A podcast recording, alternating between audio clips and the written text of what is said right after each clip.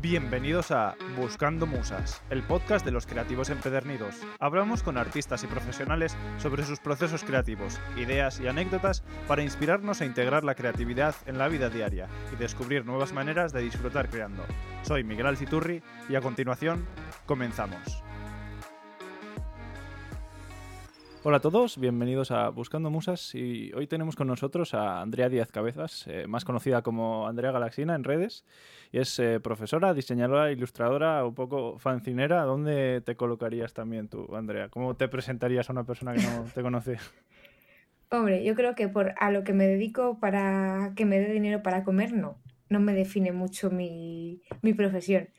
Eh, aunque ahora trabajo de profe, pues estoy muy contenta siendo profesora y me gusta mucho ser profesora. Pero bueno, pues más me siento más cómoda siendo fancinera. Realmente me, es una cosa más que me, que me define más, yo creo. Cuéntanos un poco eh, tu historia respecto a todo esto y lo que te hace llegar a, todo este interés por el fanzine. Con esto me refiero, pues, desde tus estudios, eh, tus viajes también, por ejemplo, al extranjero, un poco también hmm. el máster de historia que te ayuda a llegar donde estás. Cuéntame un poco de dónde nace todo esto. ¿Quién es Andrea ahí desde el principio? Pues bueno, ¿quién es Andrea? Eso sería demasiado largo. No tendríamos eh, tiempo en esta vida para contar eso. No, pero mi interés como por el fanzine y demás surge por la música, porque yo era mm, me gustaba mucho la música indie, la música del pop alternativo y tal. Y, claro, pues cuando era adolescente realmente no tenía un acceso a información sobre los grupos que me gustaban. Eh, claro, pues te estoy hablando de un momento, principios de los 2000 más o menos, eh, que yo, por ejemplo, no tenía internet en casa y no era muy común tener internet y aparte que internet era otra cosa diferente a lo que es ahora. Y entonces encontrar información, pues de repente de, yo qué sé, de Astruth o de algún grupo así que el que yo era súper fan, pues era muy difícil. Y, y, un día, pues de casualidad, la verdad es que no sé muy bien cómo, di con un fanzine que yo no sabía lo que era un fanzine en aquel entonces, y con una publicación, con una revistilla que, hacía un chico de Murcia y que hablaba de todos los grupos que a mí más me, gustaban. O sea, era como de repente, pues grupos que yo igual había escuchado una canción nada más en la radio, en programas que había, pues yo que sé, Viaje a los Sueños Polares y cosas así, en los 40 principales, pues de repente ahí había mogollón de información, entrevistas con, los grupos, con los cantantes, eh, canciones de maquetas, bueno, un montón de cosas. Y además, de repente era un formato, el fanzine, que era súper accesible para hacer. Era como, bueno, si esto al final son unas hojas fotocopiadas y grapadas y ya está. Y así que eso fue para mí un, un descubrimiento brutal. Fue mi mundo de repente se hizo un millón de kilómetros más grandes de lo, de lo que era. Y, eso fue como mi primer contacto en plan de leer un fanzine y de saber lo que era y de saber que existía el, medio. Después ya con el tiempo, cuando ya estaba en la universidad, eh, empecé a hacer fanzines con un amigo. Ya como que la unión hace un poco la fuerza y esas cosas que no te atreves mucho a hacer tú sola, pues si tienes a alguien que, con, el que, con el que hacerlo, pues mucho mejor y te atreves.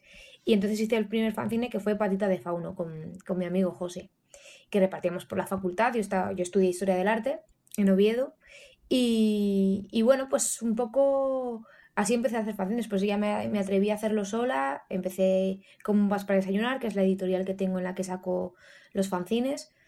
Y después también me, me interesaba mucho ya desde como, como estudiante de historia del arte, pues el acercamiento teórico al fanzine, ¿no? Como las bases un poco ideológicas que lo sustentan.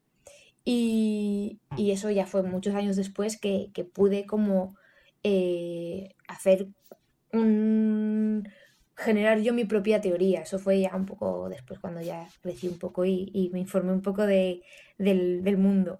Pero bueno, mi primer contacto fue desde la música. Desde la música. ¿Podrías explicar un poco, porque al final vamos a hablar durante todo el episodio, eh, ¿cómo definirías un, fanzine al final para una persona que no ha mm. oído hablar de ello, que no sabe lo que, lo que sí.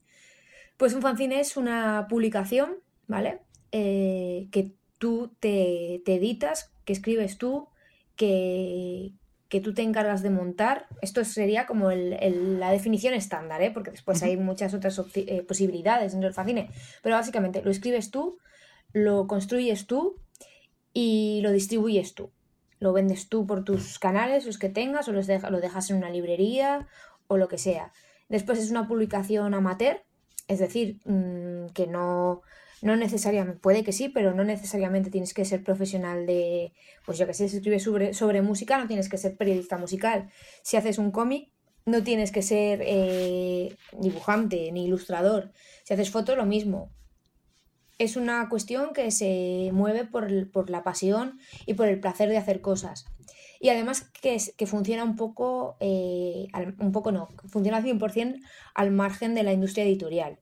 Eh, en el momento en que tú lo que estás basándote en una, en una economía del placer, eh, es decir, que haces algo porque te gusta y ya está, pues no entran en juego, no tienen tanta importancia cuestiones que tienen que ver con, por ejemplo, ganar dinero con eso, o recuperar la inversión que haces para, para producirlo, o esa necesidad de llegar a muchísima gente, o que esté en todos los sitios, pues eso son cosas que realmente la propia ética detrás del fanzine pues no, no busca, ¿no? Simplemente lo que buscas es pues hacer cosas que te apetecen hacer y, y hacerlas y ya está.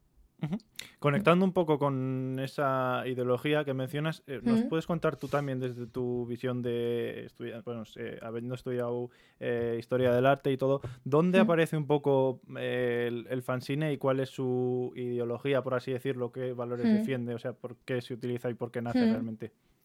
Bueno, el fanzine digamos que el origen oficial, o el origen que dicen, bueno, aquí esto ya es un fanzine, está en, los años 20, 30 del siglo XX eh, con los fans de la ciencia ficción en Estados Unidos. En este momento empieza a haber revistas de ciencia ficción que abren, las, eh, que abren sus páginas a los fans, que había una cantidad de fans bastante importantes. Entonces estos fans escriben a las revistas y publican sus relatos y las historias, los cuentos y tal, y llega un punto en el que la masa de fan es tan grande que lo que hacen estos seguidores de la ciencia ficción es publicar sus propias historias. Esto lo permite también la tecnología que había en ese momento, que era el mimeógrafo, que era una, una especie de proto máquina fotocopiadora, eh, que va a ser muy importante en la historia de, muchos movimientos subversivos, pero para la ciencia ficción va a ser importante porque permite eh, reproducir textos de manera muy rápida, de manera más o menos eh, masiva y además muy barato. ¿vale? Entonces, estos fans empiezan a, conectarse unos con otros a través de, de, las historias que escribían, nada, eran unas hojas grapadas o con un clip y iban, iban distribuyéndose por, por, bueno, pues entre otras comunidades de fans. Y ahí es como lo que es el fanzine, ¿no? Como también el concepto de fanzine también nace en ese momento, lo acuña uno de estos personajes que estaban dentro de la comunidad fan de la ciencia ficción.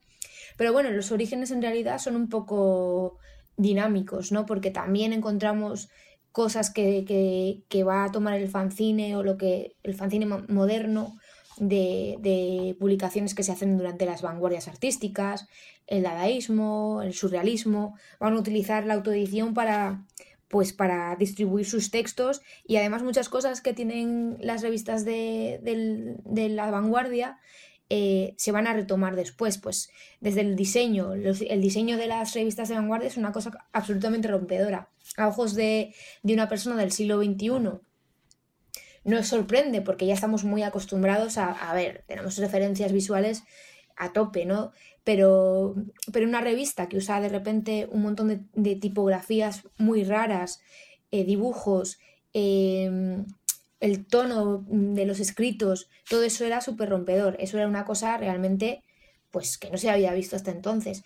Y esa manera de, editar y y esa filosofía de, bueno, de, no seguir unas normas preestablecidas.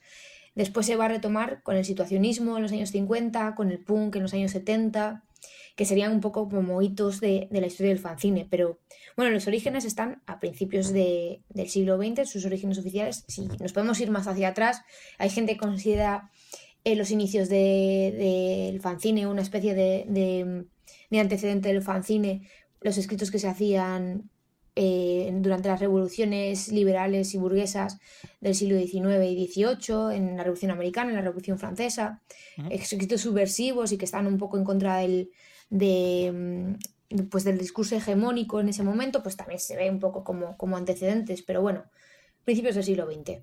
En general, los valores que los conectan eh, tienen que ver con eh, compartir ideas y formar como comunidad. O sea, que eso sí que sigue siendo al final un poco elemento común de todos, ¿no? El compartir ideas. Sí, compartir ideas, compartir ideas y juntar un poco. Que, que, que rompen un poco, que, que son ideas un poco subversivas de, de, lo, de lo hegemónico, ¿no? Como de repente hablar de cosas que quizás en otros espacios no, no están permitido, o no está permitido, o no viene al caso hablar de ellas, ¿no?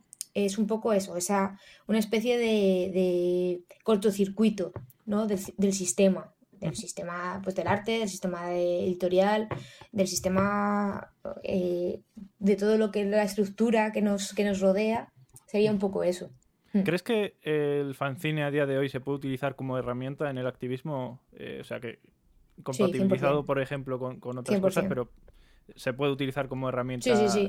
Y sin compatibilizarlo. O sea, quiero decir, los activismos son una cosa muy flexible. Tú puedes dedicarte a hacer fanzines y, eso es un activismo muy importante también porque en, en el momento en el que mm, tú estás hablando de cosas eh, de las que no se hablan, por lo que sea, porque no es eh, conveniente hablar de ellas, porque no se puede hablar de ellas, porque son cosas que, que tú no hablarías. En el momento que estás hablando de algo que a priori, de lo que a priori no se puede hablar, eso ya es activismo, activismo de, yo que sé, hablar de salud mental, por ejemplo.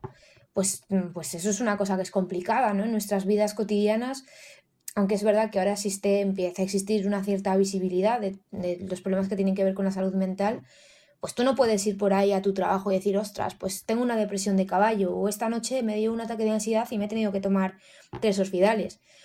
En los fanzines sí que se habla de eso, ¿no? O de temas que tienen que ver con con la sexualidad, con sexualidades disidentes, con violencias.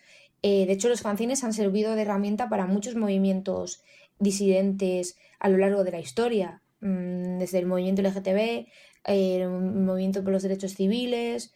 Mm, vamos, ha sido una herramienta fundamental para difundir ideas y también para conectar a gente que tenía las mismas ideas y que quizá no encontraba otros espacios de afines, ¿no? ¿Y crees que a día de hoy teniendo las redes, por ejemplo, mm. eh, comentas que no tiene por qué compatibilizarse, pero crees que puede compatibilizarse también con las redes, lógicamente, para la difusión y, mm. todos estos claro, elementos. Sí, sí. sí, 100%. Y quería preguntarte también cómo ha sido para ti la transición de igual eh, publicar en un espacio físico con el fanzine mm. a publicar en un espacio físico y también tener todo el impacto en las redes o comunicación por las redes sociales a día de hoy.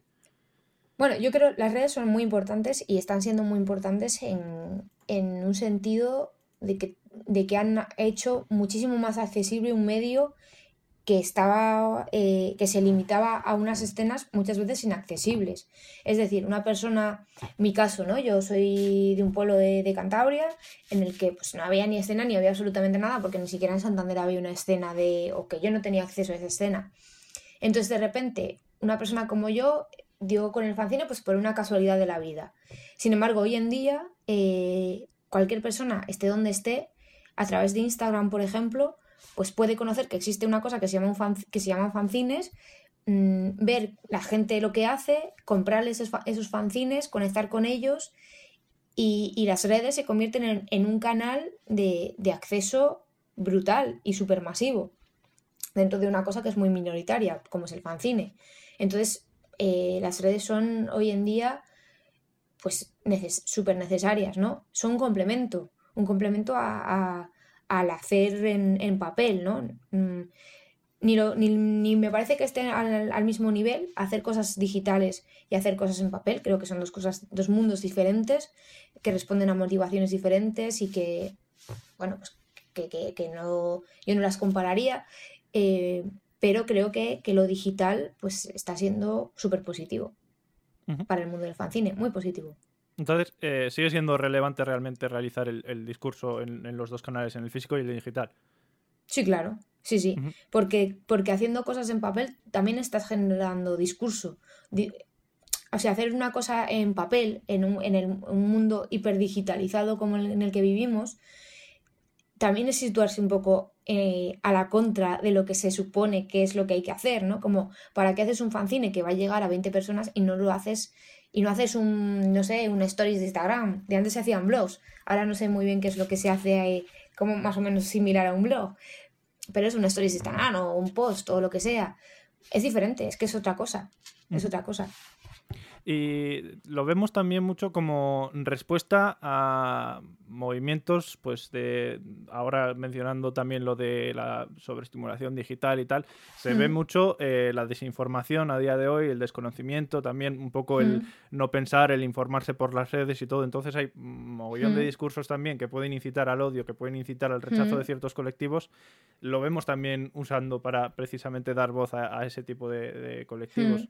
Eh, podemos mencionar, por ejemplo, lo que has mencionado antes de las eh, enfermedades mentales o asuntos relacionados con el LGTBI.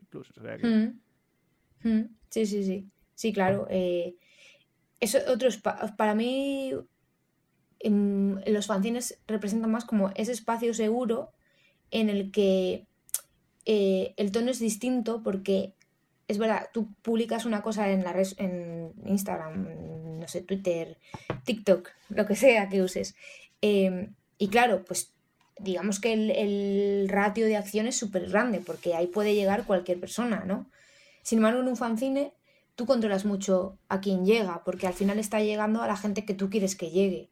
Y le está llegando a gente que quiere que le llegue eso. En Instagram, yo qué sé, pues entras en la lupita y ahí te sale de todo. Y puedes llegar de repente, oye, mira, que me está contando aquí su movida no sé quién. Te da exactamente igual, pero un fanzine tiene esa parte mm, pues más cercana, ¿no? Más como de, lo físico en un sentido amplio de lo físico, ¿vale? Y pues, son dos cosas que conviven y que está súper bien que convivan y que muy bien que existan las dos.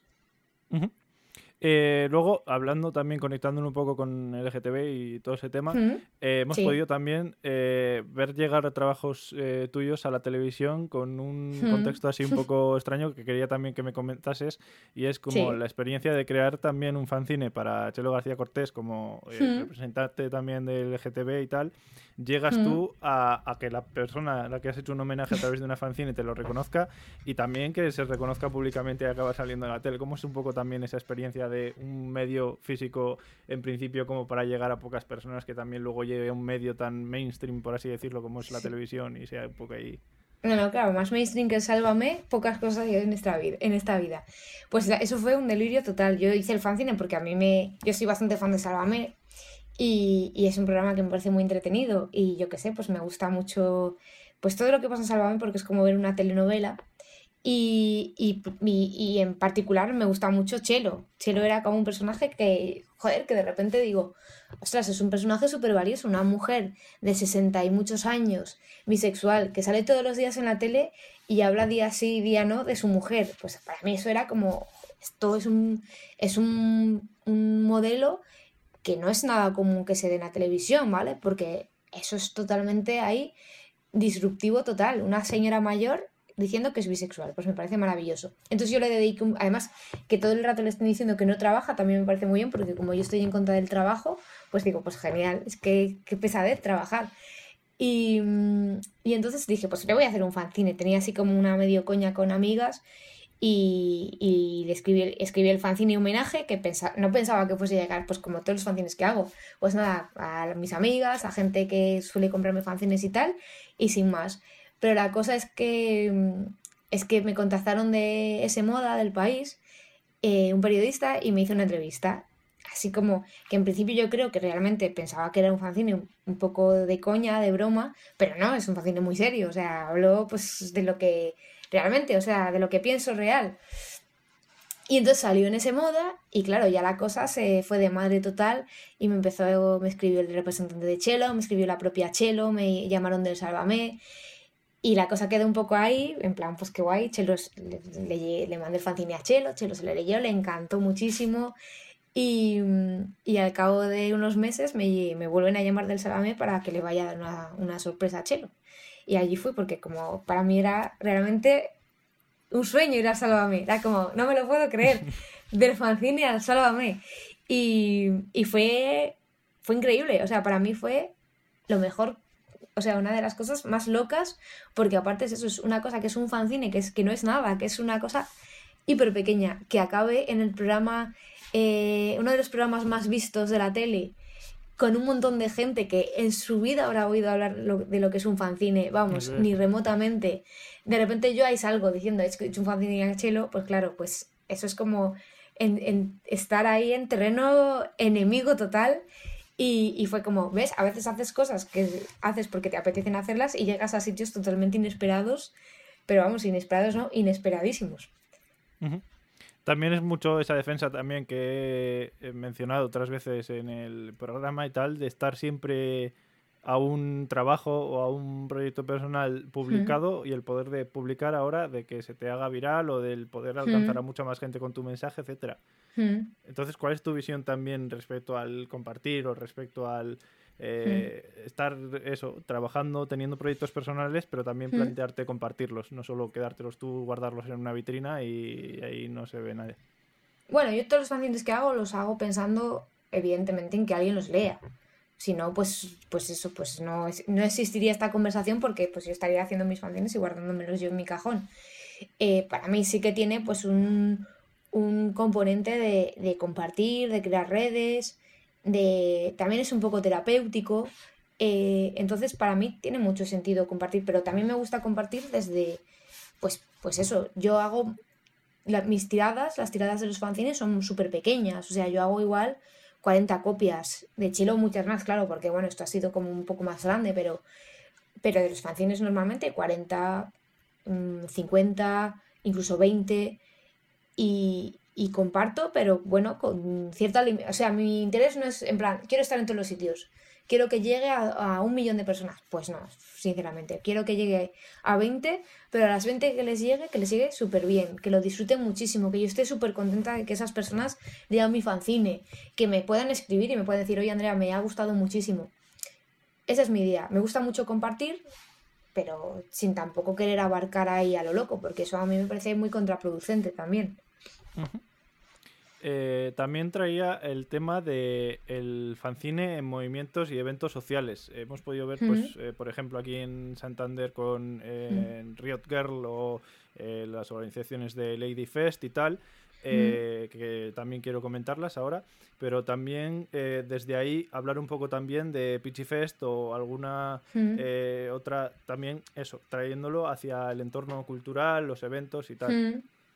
Bueno, eh, dentro del contexto del fanzine es súper importante lo que hablamos de crear redes y un poco la manera que se ha encontrado de eh, consolidar esas redes que se crean a través pues, de la lectura, del intercambio, de, comprar fanzines, es haciendo encuentros, ¿no? Donde de repente las personas que hacen fanzines y las personas que, leen fanzines o que les interesa el fanzine, pues puedan encontrarse. Y un poco de eso surge pues un montón de festivales de fanzines que hay, que hay en, España.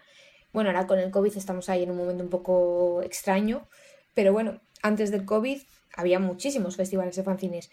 Y, un poco es esa idea de, encontrarse, ¿no? De, desvirtualizarse, de decir, bueno, pues aquí podemos compartir un poco nuestra, nuestra visión de, producir cultura, una cultura marginal, una cultura eh, subterránea, pero bueno, encontrarnos, vernos, eh, también un poco inspirarnos.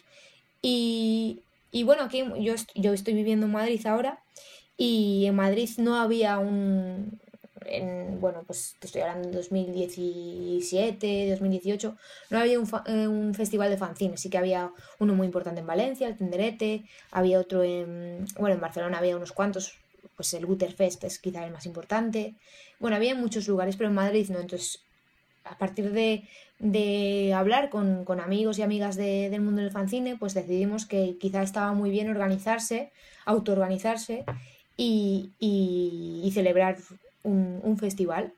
Y así surge un poco el Pichifest, que es el Festival de Fanzines de Madrid y que es, bueno, pues es un, evento yo ahora no estoy muy, muy dentro de la organización porque no tengo mucho tiempo y esto es una cuestión de, tiempo a tope y un desgaste emocional bastante fuerte también.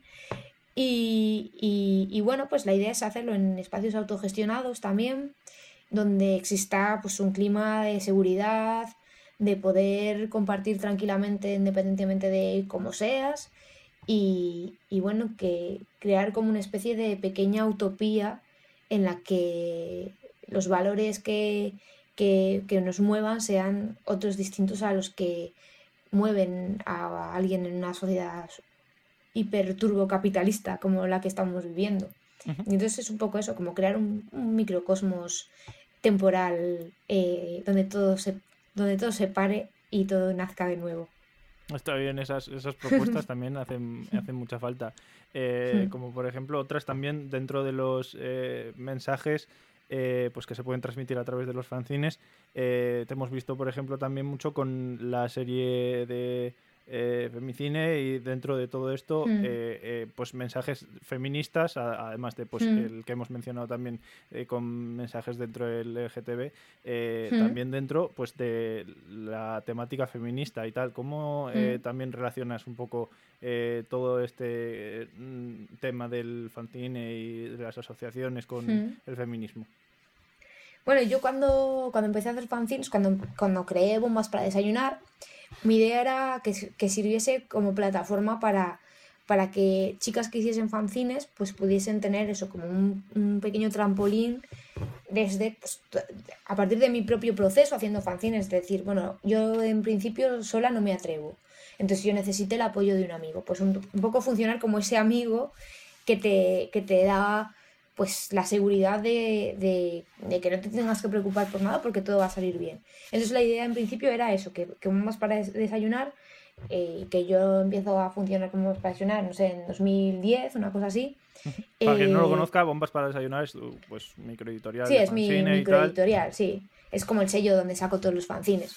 Pues eh, mi idea era precisamente eso, era un momento donde las chicas que hacían fanzines tenían muy poca visibilidad o, yo no tenía mucho acceso a ellas, entonces era como, venga, pues Bombas para desayunar, si tú no te atreves a hacer tu fan, yo te ayudo, te, te, lo publico yo, te lo distribuyo yo, no hay ningún problema, colaboramos y lo hacemos a tope. Y realmente eso al principio no funcionó muy bien porque no había chicas que, que se animasen a hacerlo, que esto responde a un montón de problemas que tienen que ver con el patriarcado, pero en los que no vamos a entrar ahora mismo. Pero llegó un punto en el que dije, no, mira, eh, quizás eh, lo que tengo que hacer es posicionarme claramente como un proyecto feminista y hacer algo que realmente eh, materialice esa, ese posicionamiento político. Y entonces empiezo a hacer feminicine, que feminicine era un, un fanzine colaborativo donde mm, diferentes autoras me escribían, me escribían para participar mandando artículos, textos, Mm, varios, mm, poesías, dibujos, fotos, lo que fuese, ¿no? Y entonces se creaba como todo este, compilaba toda esa, información y la sacaba en forma de fanzine. Y eso fue muy importante, ese fanzine, porque, porque sí que tengo la sensación de que creo un poco un, pequeño hito dentro del fanzine en, España, de, de repente, pues eso, ese espacio feminista, fancinero, a partir del cual, pues, eh, eh, bueno, no, no, digo que directamente fuese a partir de Feminicine, pero bueno, se convirtió en una publicación bastante visible que creo que animó a otras publicaciones eh, a, existir. Eh, dentro de todo esto también has mencionado España. ¿Has tenido experiencia respecto al entorno más global? Pues tú, por ejemplo, has vivido en los países nórdicos. Hmm. También ahora estás viviendo en Madrid versus haber salido también de hmm. aquí de Santander o Cantabria, vamos. Hmm. Eh, ¿Cómo ves un poco la situación del mundo del fanzine? Tanto en España como en el extranjero. Bueno, en el extranjero, claro, pues en el extranjero es, muy grande. Eh, Reino Unido, Estados Unidos, pues, pues tienen ahí y hacen cosas increíbles. Mm, soy súper fan, sobre todo eh, bueno, ahora sigo muchos proyectos en Estados Unidos, pero en el Reino Unido hay un montón de autoras que hacen cosas súper interesantes. También a nivel institucional tienen mucho más apoyo, ¿no? Pero bueno, que sí que tienen esa plataforma institucional que permite hacer eh, fancinotecas, que permite de repente pues que en el, en el MoMA tengan un archivo de fanzines Riot Girl. Bueno, pues que existe como una una apertura ¿no? por parte de las instituciones, que no digo que tenga por qué ser necesario, pero que está muy bien. Y existe pues un movimiento flipante, pero en Latinoamérica, por ejemplo, pues también hay, hay unas escenas increíbles, desde México, la escena colombiana también es alucinante, en Ecuador, en Argentina, eh, y, bueno, porque son sitios que yo más o menos tengo cerca, pero sé por, redes que, hay fanzines flipantes en todos los lados del mundo.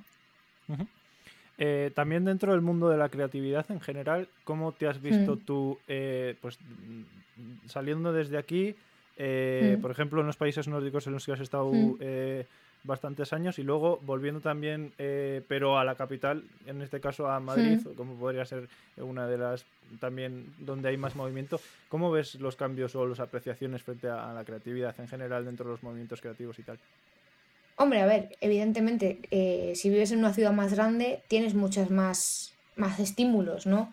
O sea, pues si vives en Madrid, yo qué sé, pues te puedes ir a dar un paseo al Prado, que eso siempre es maravilloso, y si vives en Santander, pues no puedes porque el Prado no está en Santander, está en Madrid. Entonces, claro, pues eso evidentemente, pues si de repente están pasando un montón de cosas a tu alrededor, eso siempre va a ser positivo porque eso siempre va a estimular tu, tus ganas de hacer cosas, ¿no? Y tus ganas de, de pues eso, de, de crear, o, o, bueno, o de no crear, pero bueno, que vas a estar como más activo en cuanto a, pues estar rodeado de, cosas maravillosas. Pero también por otro lado, yo que sé, yo cuando vivía en Noruega no tenía mucho acceso a las cosas que pasaban porque, porque en Noruega es todo muy caro y tampoco pasan muchas cosas realmente a nivel cultural.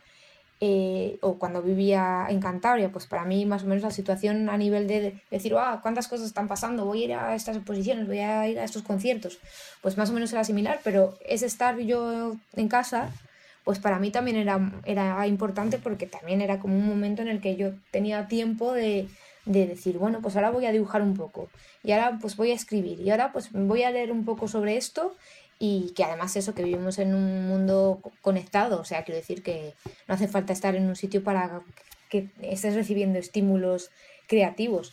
Entonces, pues yo lo veo, pues yo ahora en Madrid, pues ahora vivo, eh, con lo malo de vivir en un sitio pequeño, que es que no pasa nada, porque como hay COVID, pues nada. Eh, y con lo malo de vivir en un sitio grande, que es que no estás en un sitio pequeño. Entonces, bueno, pero le veo cosas positivas. O sea, para mí, pues está muy bien ambas cosas. Ir a, que si puedo ir a sitios voy y que si no puedo, pues estoy súper a gusto en mi casa, yo haciendo mis, mis, cosas, pensando en qué es lo que puedo hacer. Bueno, son dos percepciones mm, diferentes, pero ambas muy buenas. Conectando lo pequeño con lo grande, eh, ¿cómo piensas que se pueden hacer a día de hoy también eh, mensajes o discursos eh, de lo local frente a lo global. O sea, se ve mucho hablar también de lo global, la situación en general, pero también se ven bastantes perspectivas locales, personales, etcétera. ¿Dónde eh, te ubicas tú también personalmente o cómo te gusta moverte respecto a eso? Yo siempre en lo local. Yo no creo nada en lo global. Lo global me parece una cosa muy de Amazon y yo pues no estoy a favor. Me parece que siempre tenemos, o sea, al final nuestro, como personas que no eh, importamos nada en esta sociedad, pues realmente nuestro ratio de acción es súper pequeño, es eh, nuestros amigos, nuestra familia, mm, yo qué sé, nuestros compañeros de trabajo, o sea, es, lo que podemos abarcar, no podemos pensar que somos, yo qué sé, eh, Telecinco, pues, pues, pues bueno, pues tú puedes eh, aspirar a, eso, pero, pero yo creo que, el bienestar y, el, construir un espacio más vivible, ¿vale? Creo que está en lo, en, lo pequeño. O sea, hay que, hay que intentar mejorar lo que tenemos cerca. No cambiar el mundo, pues genial, pero vamos a ver, nosotros no vamos a poder cambiar el mundo porque no importamos una mierda pero sí que podemos cambiar nuestra realidad, nuestra vida, nuestro entorno, ¿vale? Entonces, y eso es un poco también lo que subyace en el fanzine. Es como, a mí lo que me importa es poder llegar a donde puedo llegar. ¿A dónde puedo llegar? Pues eso, pues a mis amigos, a mi familia, eh, a la gente que tengo cerca. ¿Qué puedo hacer? Yo pues puedo eh, consumir de una manera más ética, puedo, yo qué sé, mm, no usar el coche tanto, o sea, una, serie de cosas que, pueden, que son transformadoras a un nivel pequeño, que es a donde podemos nosotros llegar. Yo siempre estoy mucho más interesada en lo pequeño y en lo local que en lo global. No me interesa nada. Lo global me interesa cero. No me interesa nada. Eh, dentro de esto también, eh, conectándolo con lo individual, eh, quería preguntarte eh, si crees eh, que el fanzine sirve como automecenazgo o mecenazgo para artistas o la difusión de ideas personales también de los artistas. ¿Cómo funciona todo ese tema también de vender tu obra metida dentro como un fanzine y tal? ¿Cómo hmm. lo has podido ver? bueno, yo tengo una idea un poco polémica. Con... Bueno, polémica no. Bueno, pues yo opino. Para mí, mm, personalmente, creo que si utilizas, creo que es un error utilizar el fanzine como una plataforma publicitaria. De decir, ay, pues venga, pues voy aquí para que de repente llegue alguien y me fiche y yo me convierta en un superartista. A ver, eso me parece tener una concepción muy naif de cómo funciona el mundo. Porque si tú haces un fanzine, lo más probable es que te lean mm, tus cuatro amigos y ya. Y que no llegue de repente eh, un galerista y te, te diga, joder, me encanta tu fanzine, venga, crea obra para mí, te llevo arco y te forras y te compra eh, el gobierno unos cuadros para que poner en el Ministerio de Sanidad. Pues bueno, a ver, si tú piensas, si tú crees que eso es la forma, pues ole, o sea, ¿yo qué te voy a decir? Pues nada, eh, pero francamente, eh, pretender llegar a una cosa masiva a partir del fanzine, en plan de, bueno, como nadie me publica a mí mi movida, me la publique yo, me la publico yo y que venga, que me fiche alguien de verdad después y yo sacar un cómic de verdad, no esta mierda. Pues bueno, pues es una actitud un poco eh, mal educada para con el fanzine, porque es como, joder, el fanzine es una cosa en sí misma, no es un, camino hacia ningún lado. Pero Mm, cada uno tiene la actitud respecto al fanzine que quiere y respecto a las cosas que hace. Vamos, yo no estoy ahí para juzgar a nadie, aunque lo esté juzgando ahora mismo, pero, mm, pero que cada uno haga lo que quiera. Eh, luego también, eh, respecto al valor que se le da al, al fanzine, eh, tú ofreces o has publicado fanzines de forma gratuita en un formato digital eh, con plataformas como pueden ser ISU eh, y tal. Entonces quería preguntarte cuál es eh, tu idea sobre el, compartir trabajos gratis. el compartir trabajos gratis también dentro del fanzine en concreto. ¿Y qué diferencia un proyecto también si sabes que va a ser gratuito desde el inicio, si sabes que va a ser pagado? ¿Cómo impacta realmente dentro de la creación del fanzine? Yo todo lo que hago me, interesa, no hablo en términos de gratis o pagando, sino que tenga el mayor acceso posible. El mayor acceso. O sea, que la gente que quiera leer lo que yo escribo lo pueda hacer. Independientemente de que tenga dinero o no lo tenga, o de que viva en la otra punta del mundo y yo no se lo vaya a poder mandar porque seguramente que el sobre se pierde por el camino. Entonces, todas las cosas que hago nacen con la idea esa de, de que sean accesibles a la, la, o sea, que no sea por accesibilidad, que todo el mundo pueda leerlo si quiere. Todo, todas las cosas. Hago fanzines y los vendo por dinero porque cubro, necesito cubrir los gastos que producen esos fanzines. Y porque también creo que estamos eh, en un régimen de valores en los que las cosas gratis, porque eso lo he visto yo con mis propios ojos en festivales, las cosas gratis, no sé por qué la gente no las valora. Es como si fuesen una puta mierda. Es como, chico, pues que sea gratis no quiere decir que sea una mierda. Quiere decir que es gratis pues ya está, sin más. Entonces, sé que las cosas gratis hay como una recepción un poco extraña. Es como, bueno, es gratis, será una basura. Para mí no tiene nada que ver una cosa con la otra.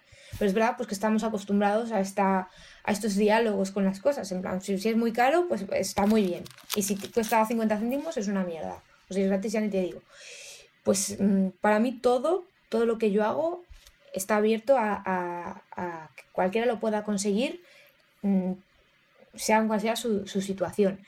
Y, por ejemplo, yo creo en, la cultura libre, o sea, para mí no tiene ningún sentido producir cosas, mm, yo qué sé, pues por ejemplo, escribí un, pequeño ensayo sobre el fanzine.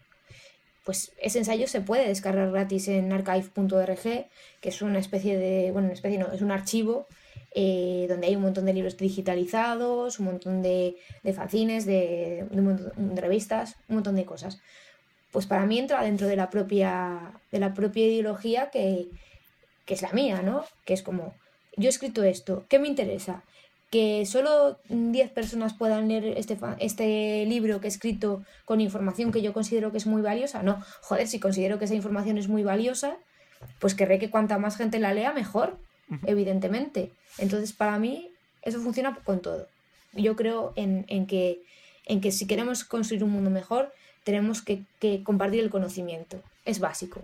Y hay fanzines que son conocimiento y fanzines que son para pasarlo bien, pero pasarlo bien también genera conocimiento, así que todo lo que yo hago, y de hecho todos los fanzines, eh, bueno, salvo que sean fanzines que son muy personales, que me da un poco de reparo que estén en, en abierto, así como, pero bueno, que si alguien me escribe un correo electrónico y me dice, oye Andrea, que quiero leer el Galaxina, pues yo se lo mando. Lo que pasa que es que así no lo subo a Luisu porque me da vergüenza que de repente lo lea mi madre. Pero, pero vamos, que, que es por una cuestión de, que me da corte, no de que no quiera que, no, eso, pues, eso solo me pagas pagando.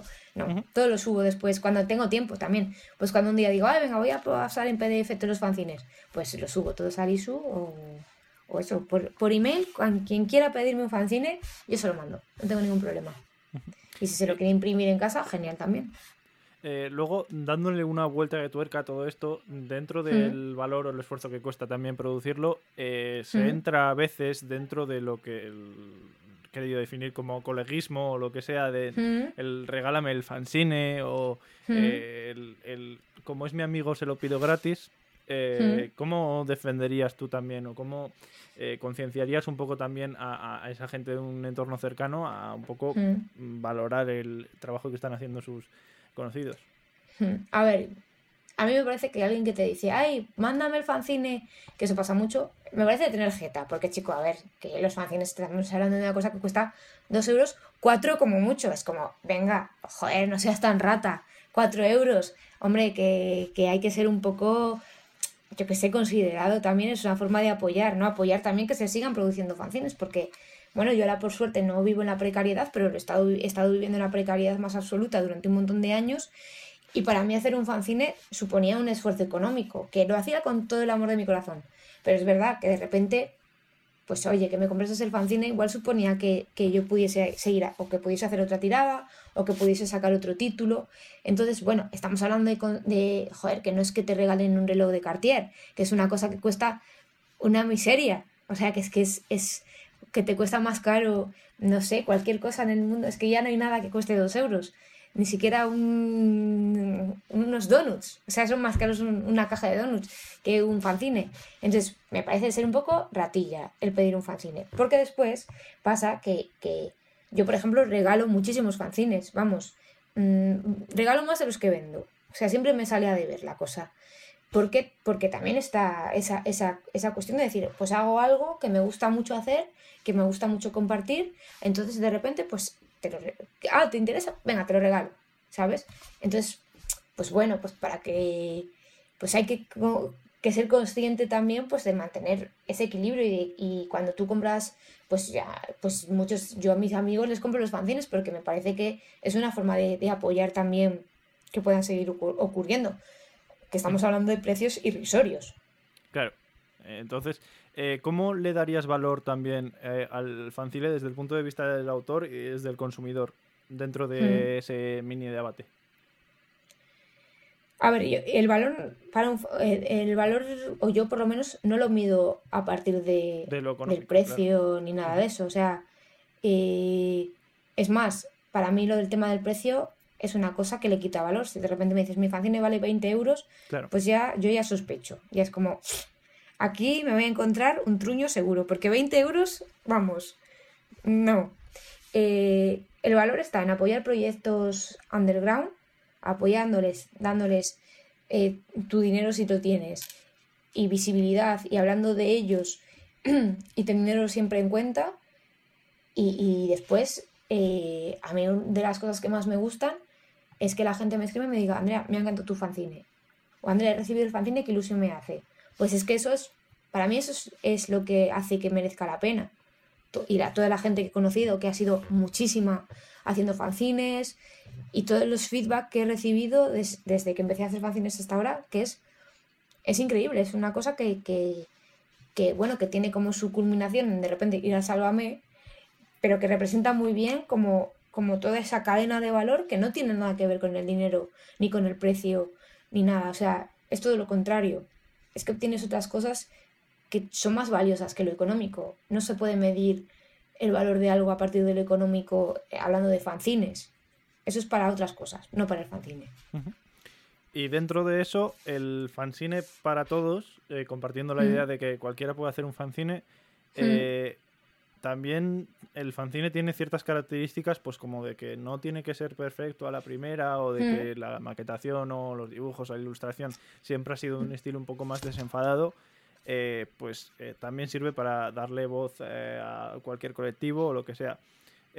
Realmente te quería preguntar por qué considerarías, tú, así como pregunta un poco del final, eh, por qué considerarías tú eh, que se debe hacer o que quien quiera puede hacer un, un fanzine a día de hoy y luego consejos para los que quieran sumergirse así un poco dentro del tema de- del fanzine.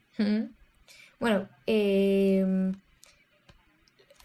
yo creo que todo el mundo podemos hacer fanzines, todo el mundo podemos dibujar, todo el mundo podemos escribir. Si te apetece hacerlo, hazlo. O sea, es que es una cosa como en plan, hazlo, hazlo, no tengas miedo. Si está mal, mejor, mejor, porque siempre del error siempre salen cosas increíbles e inesperadas y ahí es donde surge todo lo, mejor de las cosas que no te esperas que pasen.